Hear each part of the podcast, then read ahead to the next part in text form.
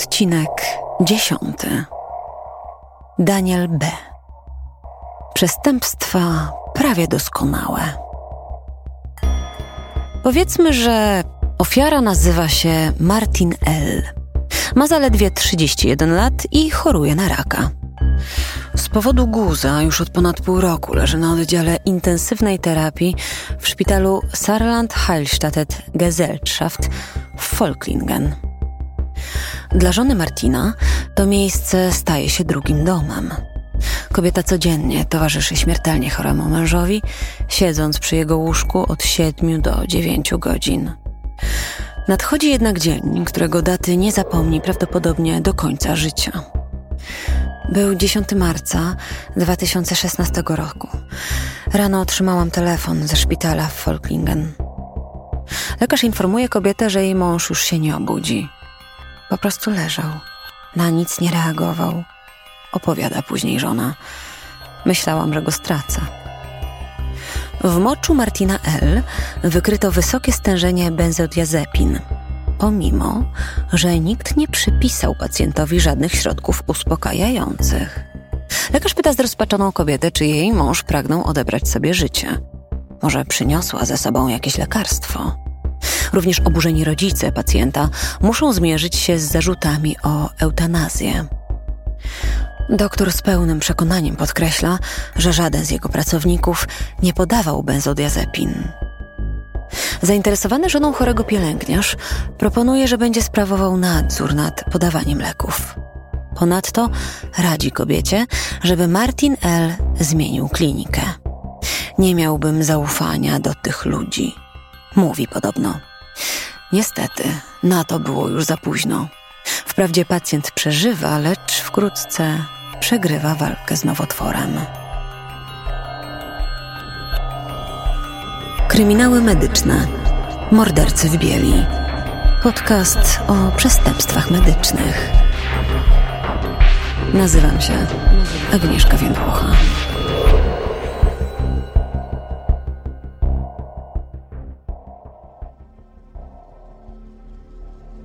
Słuchasz historii Daniela B., pielęgniarza, który w okresie od marca 2015 roku do marca 2016 roku rzekomo zamordował pięciu pacjentów i usiłował odebrać życie dwójce innych. Liczba ofiar może być jednak znacznie wyższa. Podczas jego dyżuru na oddziale intensywnej terapii w klinice Saarland Heilstattet Gesellschaft w Folklingen w ciągu trzech miesięcy doszło do 23 zgonów. Kim jest ten człowiek? Sierpień 2019 roku. Prokuratura od ponad trzech lat prowadzi śledztwo w sprawie 27-letniego Daniela B. Śledczy zarzucają mu, że podawał pacjentom na oddziale intensywnej terapii leki, które miały zagrozić ich życiu, a następnie podejmował się reanimacji albo przynajmniej próbował. Jednak dziwne incydenty i podejrzane sytuacje mają miejsce nie tylko w Folklingen.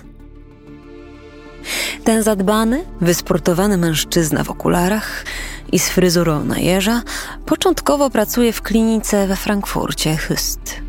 Jest zatrudniony jako pielęgniarz od 1 kwietnia do 30 kwietnia 2014 roku, ale z powodu licznych nieobecności zostaje zwolniony jeszcze w okresie próbnym.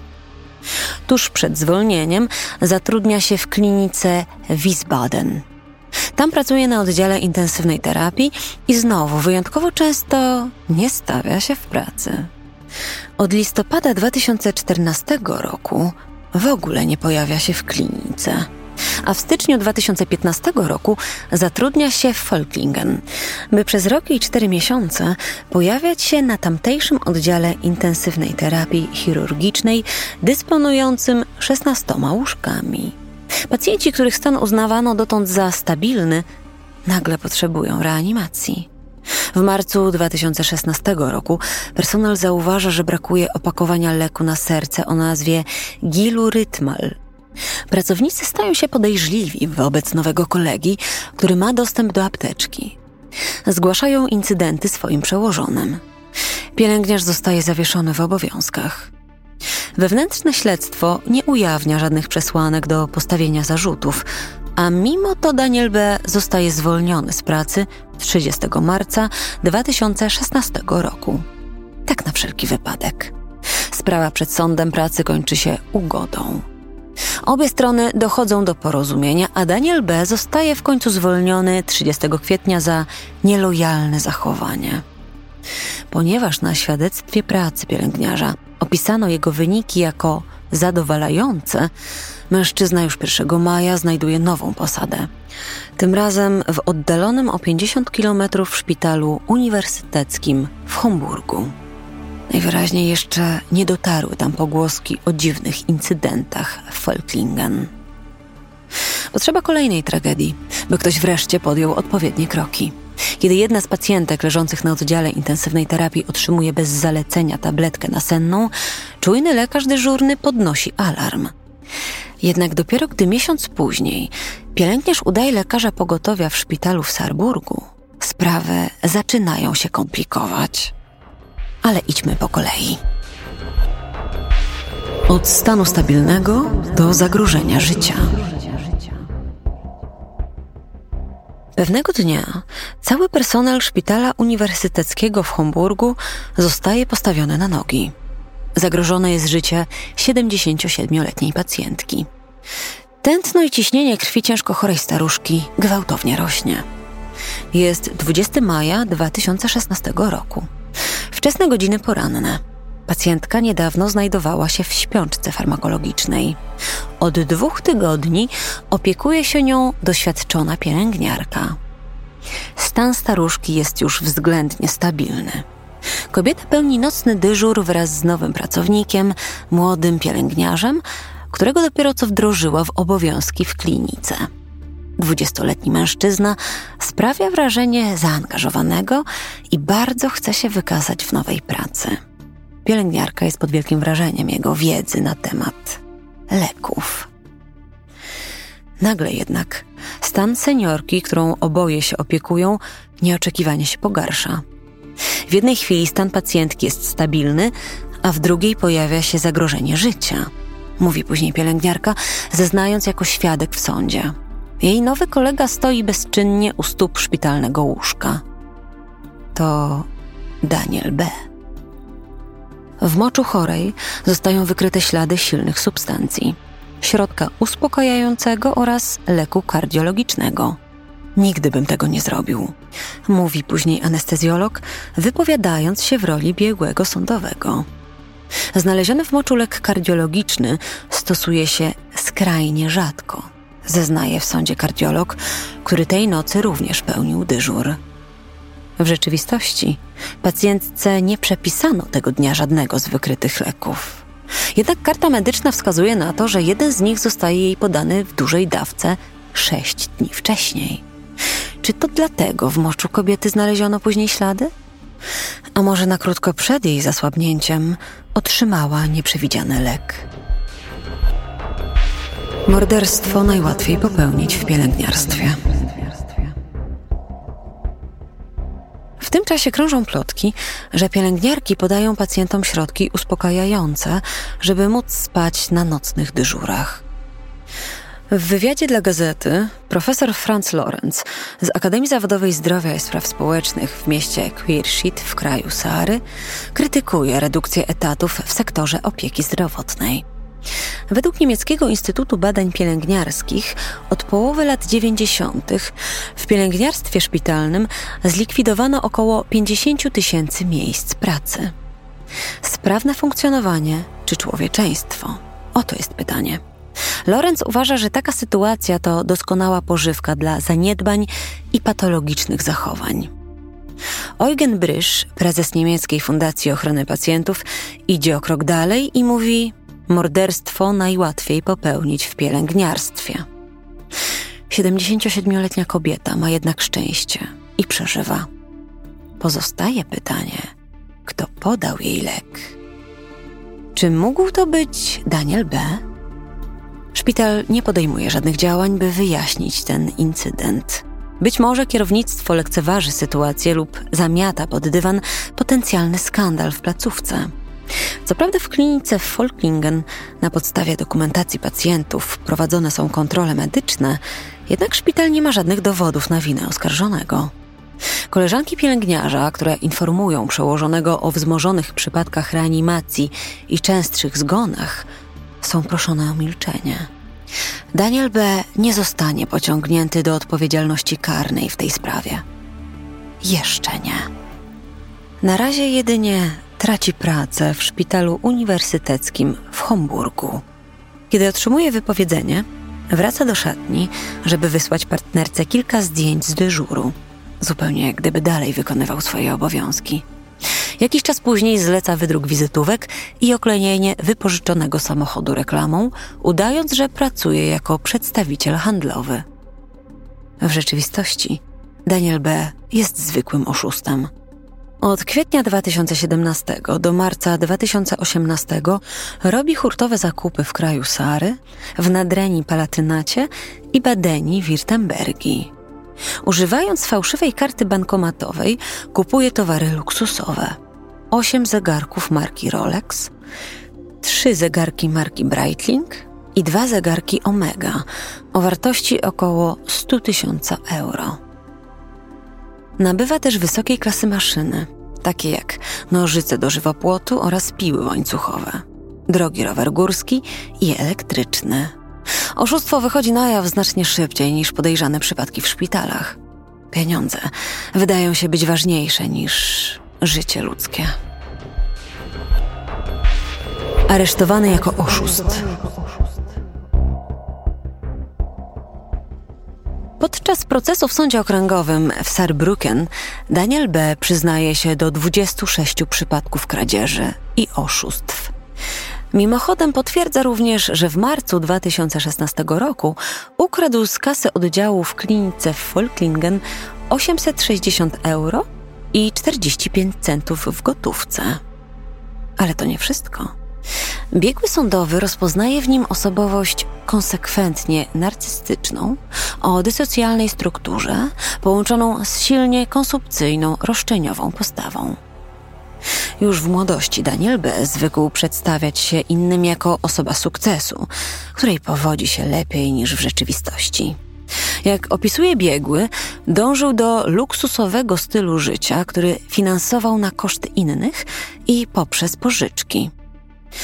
Sierpniu 2018 roku Daniel B. zostaje skazany na trzy lata pozbawienia wolności i trafia do zakładu poprawczego przy największym więzieniu kraju związkowego Sahary. Tymczasem od dawna trwa skierowane przeciwko niemu dochodzenie w sprawie ostatniego dziwnego incydentu w szpitalu. Lekarz pogotowia z żelkami w kieszeni. Pewnego dnia w czerwcu 2016 roku, być może na pożegnanie, Daniel B. pojawia się we wczesnych godzinach porannych na oddziale intensywnej terapii szpitala w Saarburgu w Nadrenii Palatynacie. Ma przy sobie defibrylator do reanimacji oraz chipsy i żelki w prezencie dla pielęgniarek. Mówi, że musi przeprowadzić specjalne badanie na jednym z pacjentów. Wprawdzie mężczyzna nosi kurtkę pogotowia ratunkowego i podaje się za lekarza, ale coś w jego zachowaniu wzbudza czujność personelu. Anestezjolog zagaduje Daniela, podczas gdy personel pielęgniarski wzywa policję. Daniel B. zostaje tymczasowo aresztowany. Wychodzi na jaw, że mężczyzna jest w rzeczywistości pielęgniarzem i powinien pełnić nocny dyżur w szpitalu uniwersyteckim w Homburgu. Tam, gdzie obecnie trwa przeciwko niemu wewnętrzne dochodzenie. Śledztwo zostaje wszczęte. Policja w końcu posiada informacje, które pozwalają podejrzewać, że Daniel B. mógł zabić pacjentów za pomocą leków. Czynności śledcze są żmudne. Specjaliści przeprowadzają ekshumacje i badania ciał siedmiu zmarłych osób. U sześciu z nich znajdują aktywne składniki dwóch leków kardiologicznych i silnego środka uspokajającego, których nie przepisał im lekarz. Gilurytmalu, flekainidu i midazolamu. Osoby poszkodowane to 88-letnia pacjentka, dwie kobiety w wieku po 77 lat oraz trzej mężczyźni w wieku 31, 58 i 81 lat. Podejrzany przebywający już wówczas w więzieniu za oszustwa milczy w sprawie zarzutów.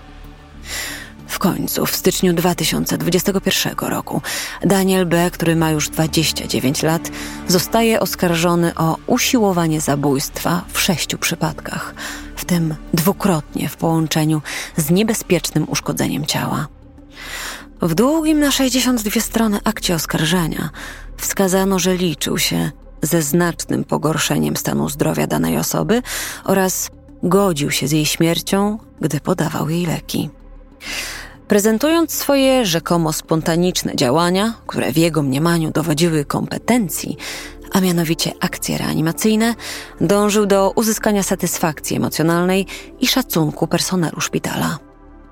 Stawiane mu zarzuty są ciężkie, ale nie tak łatwo je udowodnić. Starcie biegłych sądowych.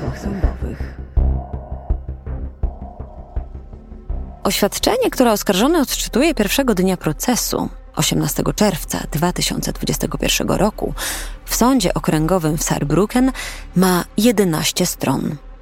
Nigdy nie popełniłem zarzucanych mi czynów, podsumowuje Daniel B.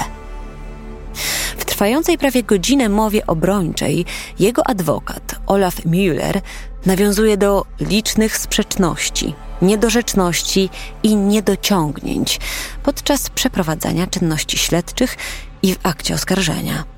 Mówi o niekompletnej dokumentacji pacjentów i całkowicie niejasnych grafikach dyżurów. Czy to możliwe, że znalezione leki zostały podane przez innych pracowników? Ponadto w przypadku czterech z sześciu zarzucanych mu czynów nie podjęto żadnej reanimacji.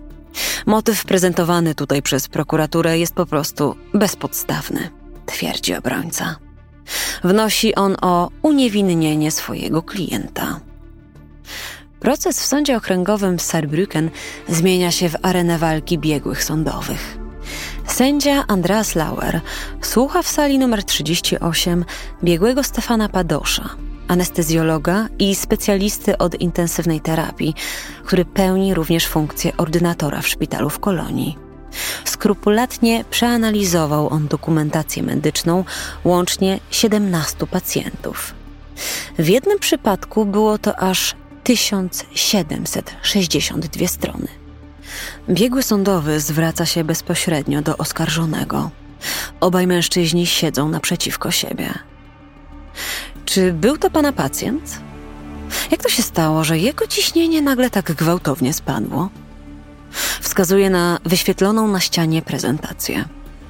Znajduje się na niej krzywa z dokumentacji medycznej, która doskonale odzwierciedla raptowny spadek ciśnienia krwi tego 81-letniego pacjenta. Godzinę później mężczyzna był już martwy. Oskarżony nie może sobie jednak przypomnieć tego przypadku. Pamięć ludzka jest ulotna i nic nie możemy na to poradzić. Odpowiada mu biegły. Toksykolog Nadine Schaffer z Instytutu Medycyny Sądowej Uniwersytetu w Sarze zostaje wezwany jako kolejny biegły. W końcu pojawia się pytanie: czy oskarżony nie popełnił żadnego przestępstwa? Czy popełnił przestępstwo niemalże idealne? Z perspektywy czasu nie da się bowiem ustalić z całkowitą pewnością, kiedy i przez kogo lekarstwa zostały podane poszkodowanym. W jednym z przypadków obrona odkrywa nawet, że lek kardiologiczny flekainit był regularnie przepisywany pacjentce na 5 lat przed jej śmiercią.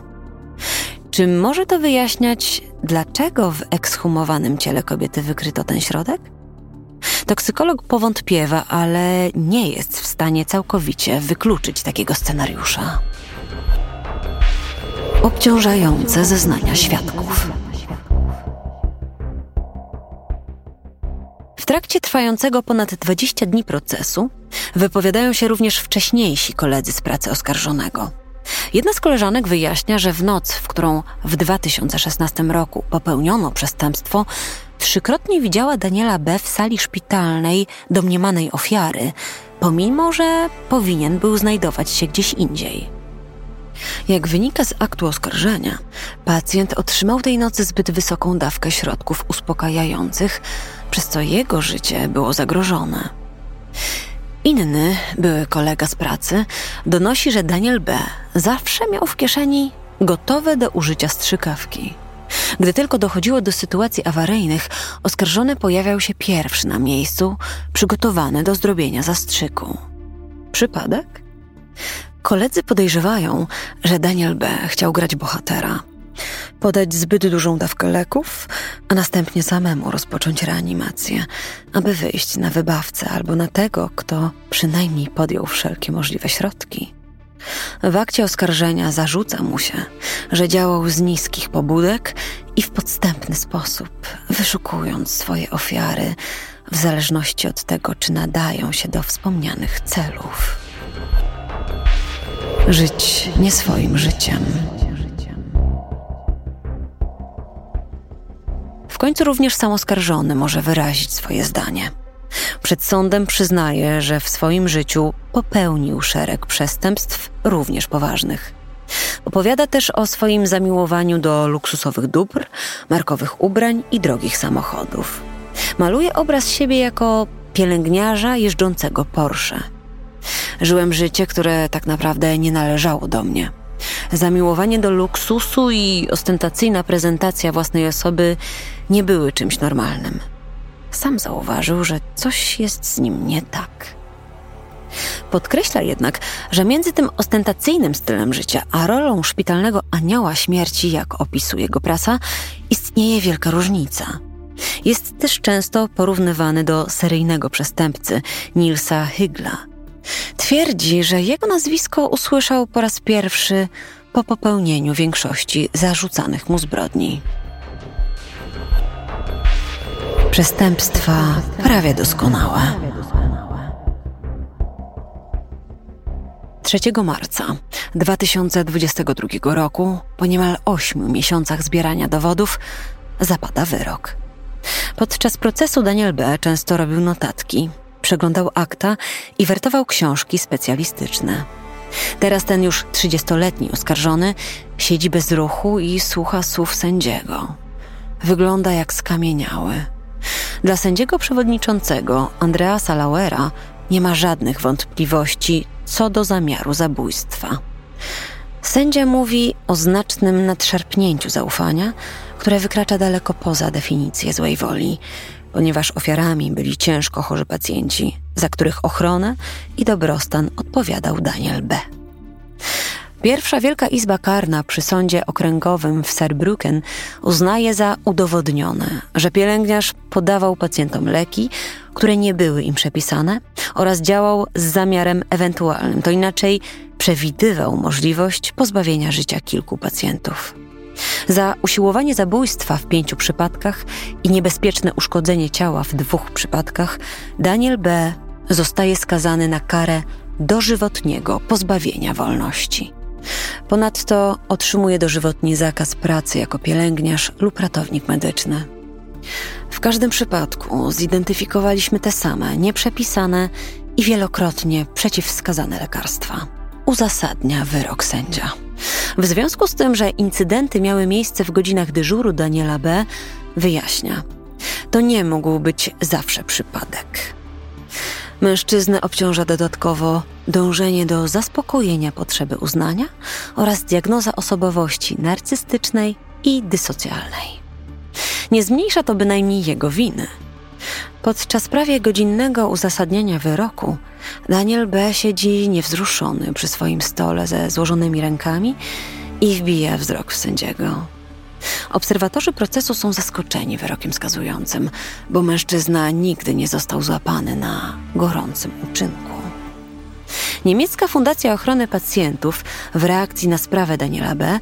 domaga się szeregu działań, w tym organizacji niezależnego punktu do zgłaszania anonimowych podejrzeń. Profesor Franz Lorenz z Akademii Zawodowej Zdrowia i Spraw Społecznych uważa, że taka inicjatywa nie ma racji bytu. To tylko więcej biurokracji. O wiele ważniejsze jest nadanie pracownikom uprawnień do otwartego zgłaszania jakichkolwiek wątpliwości. I tak nigdy nie można być stuprocentowo pewnym.